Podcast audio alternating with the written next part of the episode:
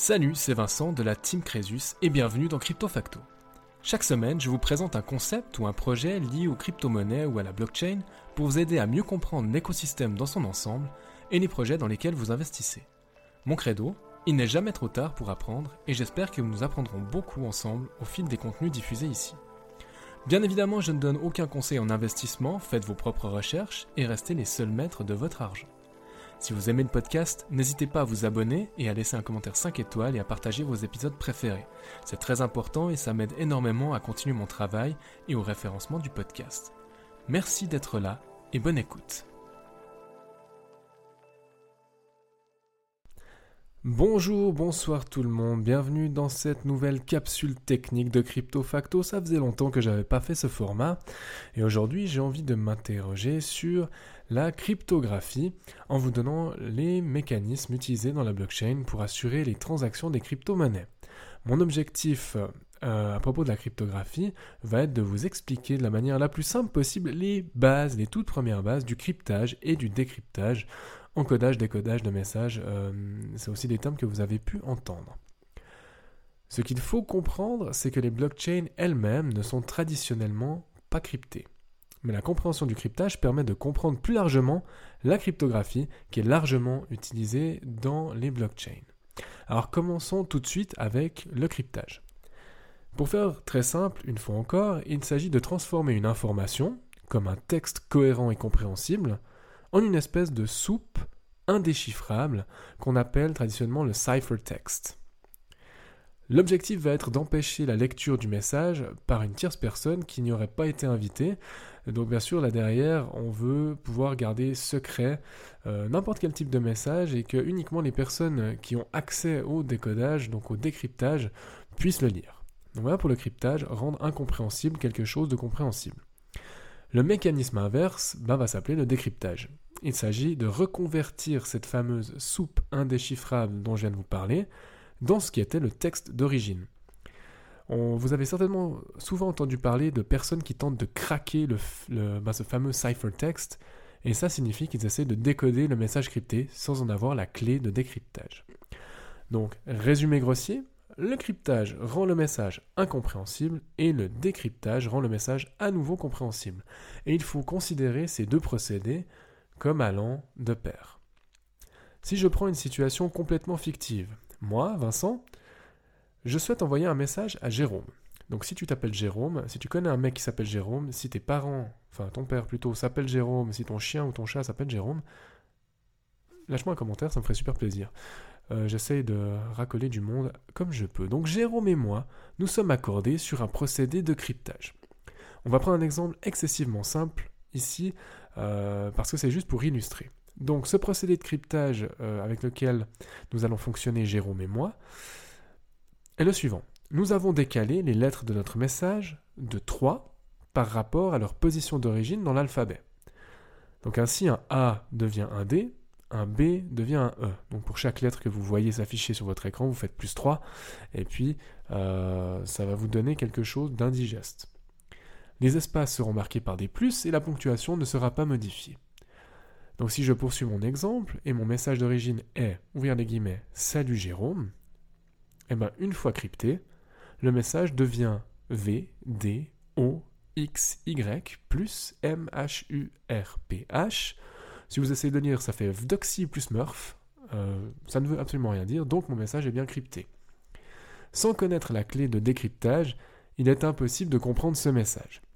Donc j'envoie ensuite mon message à Jérôme, qui va procéder au décryptage du message en, les, en déplaçant pardon, les lettres de moins 3 cette fois dans l'alphabet, et il va retrouver le message d'origine Salut Jérôme. Alors cette méthode de cryptage s'appelle le cryptage symétrique et n'est absolument pas utilisée euh, réellement, surtout pas dans les procédés blockchain parce que c'est beaucoup trop simple, mais ça a le mérite de vous permettre de comprendre de quoi il retourne. Donc je vous ai dit pour le moment que le cryptage n'est pas utilisé tel quel dans les blockchains. Alors pourquoi j'en parle? Bah, J'en parle parce qu'on confond souvent cryptage de données et la cryptographie dans son ensemble.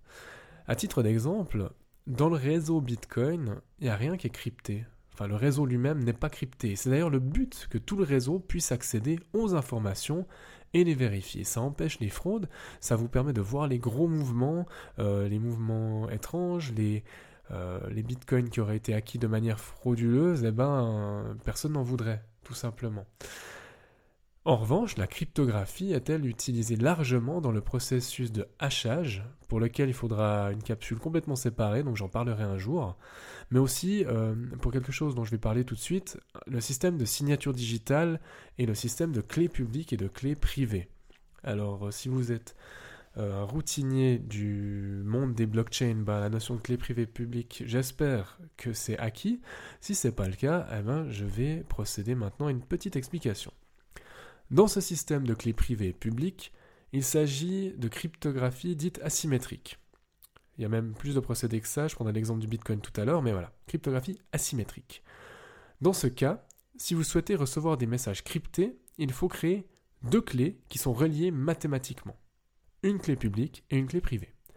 Ensemble, elles forment une paire de clés et vous pouvez ainsi partager votre clé publique au monde entier, de telle sorte que n'importe qui puisse vous envoyer des messages ou de l'argent dans le cas de transactions.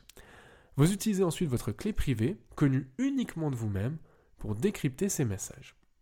Donc ce procédé assure aux personnes qui vous envoient des messages que vous serez le seul à pouvoir le décrypter.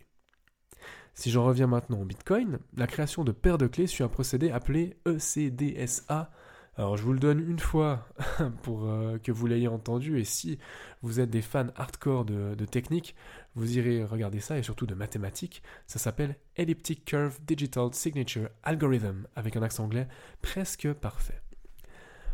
Alors cela fonctionne de la manière suivante. Choisissez un nombre entre 0 et 2 à la puissance 256 moins 1.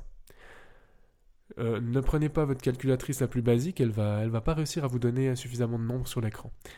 Si vous l'écrivez, vous avez quand même une suite de 78 chiffres. Ce chiffre pourrait être votre clé privée, que vous êtes le seul à connaître. On va y appliquer ensuite l'algorithme mentionné tout à l'heure, donc ECDSA, euh, e pour générer une clé privée disponible pour le partage au monde entier. En procédant de la sorte, on se retrouve avec une paire de clés aléatoirement générées. Donc là, vous allez me dire, super, ça vient vachement long ton histoire, Vincent. Ben oui, je sais, je suis désolé. Mais maintenant, vous êtes en mesure de comprendre ce qu'il vient. Lorsque vous effectuez une transaction sur la blockchain Bitcoin, vous utilisez votre clé privée pour signer ou autoriser cette transaction. La plupart des blockchains fonctionnent d'ailleurs de cette manière. Les crypto-monnaies sont détenues sur des comptes faits de clés publiques, donc tout le monde peut voir d'ailleurs les transactions de chaque compte. Euh, on parle d'ailleurs souvent de pseudonymat, mais pas d'anonymat. Ce que vous faites, c'est traçable. On peut relier toutes les actions d'un compte euh, tous les mouvements d'un compte, c'est pas vrai. Par contre, il y a le pseudonymat. Si vous faites pas n'importe quoi avec vos informations, vous pouvez rester euh, caché derrière euh, une, suite de, chiffres et de lettres. Donc, comme je vous disais, les crypto-monnaies sont détenues sur des comptes faits de clés publiques, mais il faut la clé privée correspondante pour valider ou autoriser tout type de transaction. Alors j'espère que si ce n'était pas le cas jusque-là, vous comprenez maintenant pourquoi il ne faut jamais, jamais, jamais donner sa clé privée à qui que ce soit, ni la perdre. Cela vous fait perdre accès à vos actifs numériques. Donc, par exemple, l'utilisation d'un portefeuille froid, comme on dit cold wallet, de type Ledger, c'est ce que j'utilise personnellement. Là aussi, euh, il n'y a aucun lien d'affiliation. Euh, donc l'utilisation d'un ledger, par exemple, ou d'une ledger, vous permet de mieux gérer vos actifs et de réellement les posséder. Je vous rappelle qu'un cold wallet ne vous permet pas de stocker vos crypto-monnaies. C'est clair, ça ressemble à une clé USB, un cold wallet. Mais pour autant, vous n'avez pas vos blockchains dessus. Vous ne les emportez pas avec vous.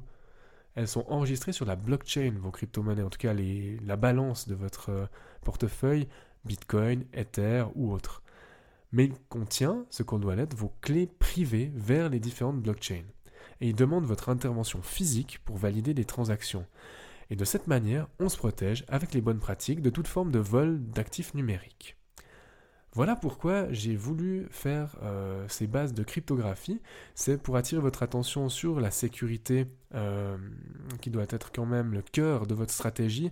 Vous ne pouvez pas imaginer investir en crypto-monnaie sans comprendre comment ne pas vous faire avoir, comment garder accès à vos crypto-monnaies et de la manière la plus sécurisée possible. Donc un jour aussi, je m'amuserai à faire une capsule euh, sur le hachage, je vous l'ai déjà dit, mais aussi sur euh, la, la sécurité en fait de vos actifs numériques. J'arrive déjà au bout de cette capsule technique, c'était un plaisir de partager avec vous, j'espère que ces petites bases de cryptographie vous permettent de comprendre un petit peu mieux les mécanismes qui se cachent derrière les transactions en crypto-monnaie. Et en attendant de vous parler d'autres choses euh, dans le monde des blockchains et de la crypto-monnaie, je vous remercie du temps que vous m'avez accordé et je vous dis à tout bientôt. Salut tout le monde